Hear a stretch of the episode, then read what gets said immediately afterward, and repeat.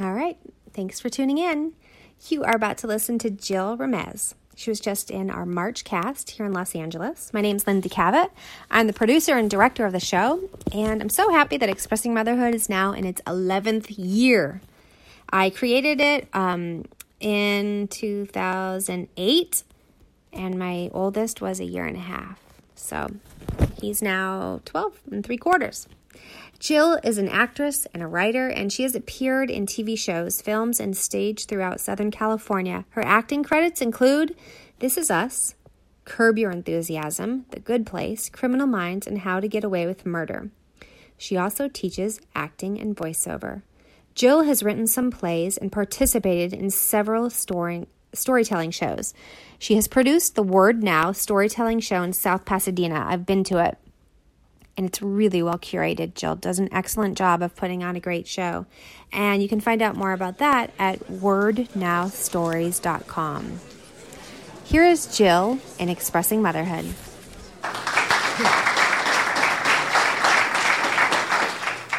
I'm in the ER with my mom. She doesn't understand why she's there, and she is throwing a massive tantrum. I desperately try to calm her down. Mom, Remember when you used to be my mom? I mean, oh, when I was little and you made me go to the doctor? I actually say this to my mother in my lame attempt to soothe her as we wait in the ER. She had fallen and broken her clavicle. This wasn't her first fall, and it won't be her last. So let me tell you a little bit about my mother before the falls, when she used to be my mom. Uh, to most people, she was a little eccentric, but kind of cool and super friendly, an athlete who swam every day, played tennis, skied, and hiked, a poll worker, a member of the local community theater, a substitute teacher who loved to play the piano for the kids and get them to sing. But to me, my mom is crazy. but I know her differently than other people do. She's a disorganized slob. She drank a lot. She was a yeller, a tantrum thrower.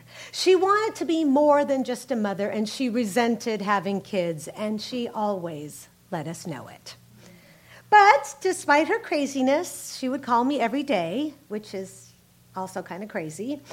Um, if I sneezed or coughed, she'd make me a pot of chicken soup. And she was very generous. If she found some item that she liked, she'd buy the same thing for me and my sisters. I have a closet full of old lady tracksuits. but she's definitely kind of nuts. And here's a word of advice if you are a little nuts, don't get dementia. It's just too hard to tell it's happening. By the time my sisters and I realize my mom has dementia, she's pretty far gone. I, I watch her decline thinking, you know, she's just maybe getting a little crazier with age. For example, she'd get her mail, and then rather than going through it and paying her bills, she would just drop it on the cluttered floor, never to think of it again.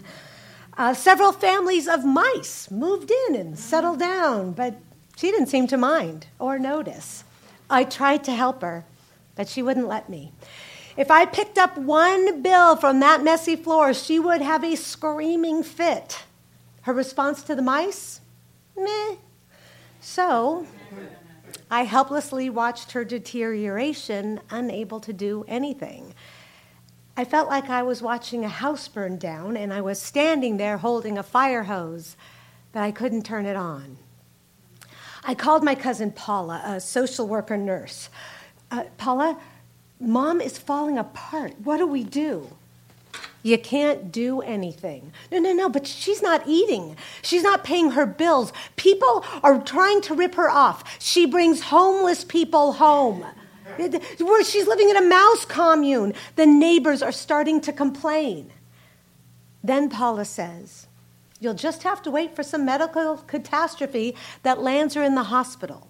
Then you get the MD to refuse to release her to live alone and then you can move her to a place where she will be taken care of. Great. So I get to wait for some unknown tragedy. Awesome. And then it happens. My sister, the one who never calls, calls me. I'm worried about mom. I called her this morning. She's acting strange. Wait, you called mom? Now, would you just call her and check on her? So I call my mom. She answers, hello, and slurs, everything's fine. I just need a little nap. And then she hangs up on me. It's eight o'clock in the morning, and my mom never naps or hangs up on me. It's usually the other way around. So I call my non detached, very involved sister, and we spring into action. We get the ambulance there, and she is rushed to the hospital, and I head to the ER. I find her looking tiny and emaciated on a gurney. She's bloodied, battered, and bruised. Apparently, she had fallen down her stairs and somehow made it to the kitchen where she passed out. I grab her hand. Mom, it's me, I'm here. And she looks at me with a faraway gaze. Are we related? Well, it turns out she hadn't been taking her medicine right, and so her sodium levels were so low, she was on the brink of death. She spent 10 days in the hospital while we scrambled to get her a place to live. Then, without my mom's input or consent, we move her into an assisted living place. I don't want this responsibility. I want my mom, as crazy as she is, to be my mom. But she can't, and we have to take over. So my sister and I, we straighten out her finances and we get her to regular doctor appointments. But still, I feel so guilty. She never wanted this. She didn't want to lose her independence. She wanted to stay in her own place. But with each fall, she declines more rapidly. She can no longer bathe herself, or brush her own teeth, or figure out how to turn on the TV.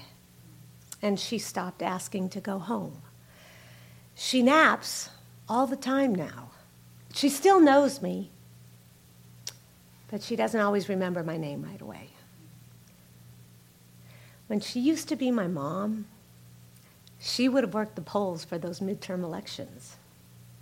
When she used to be my mom, she was smart enough to get long term care insurance. Yay, mom.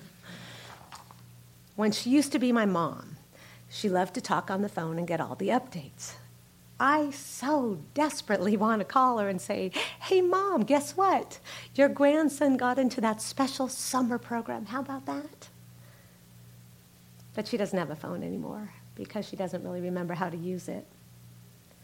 I still feel guilty because I just swooped in unasked and took over her life. But I'm trying to forgive myself. But the strangest thing is that my mom seems happy now. Happiest I've ever seen her. She will sit on the patio on a warm, breezy day and marvel at how wonderful it is to be alive. and now she tells me how much she loves me something she didn't really do when she used to be my mom.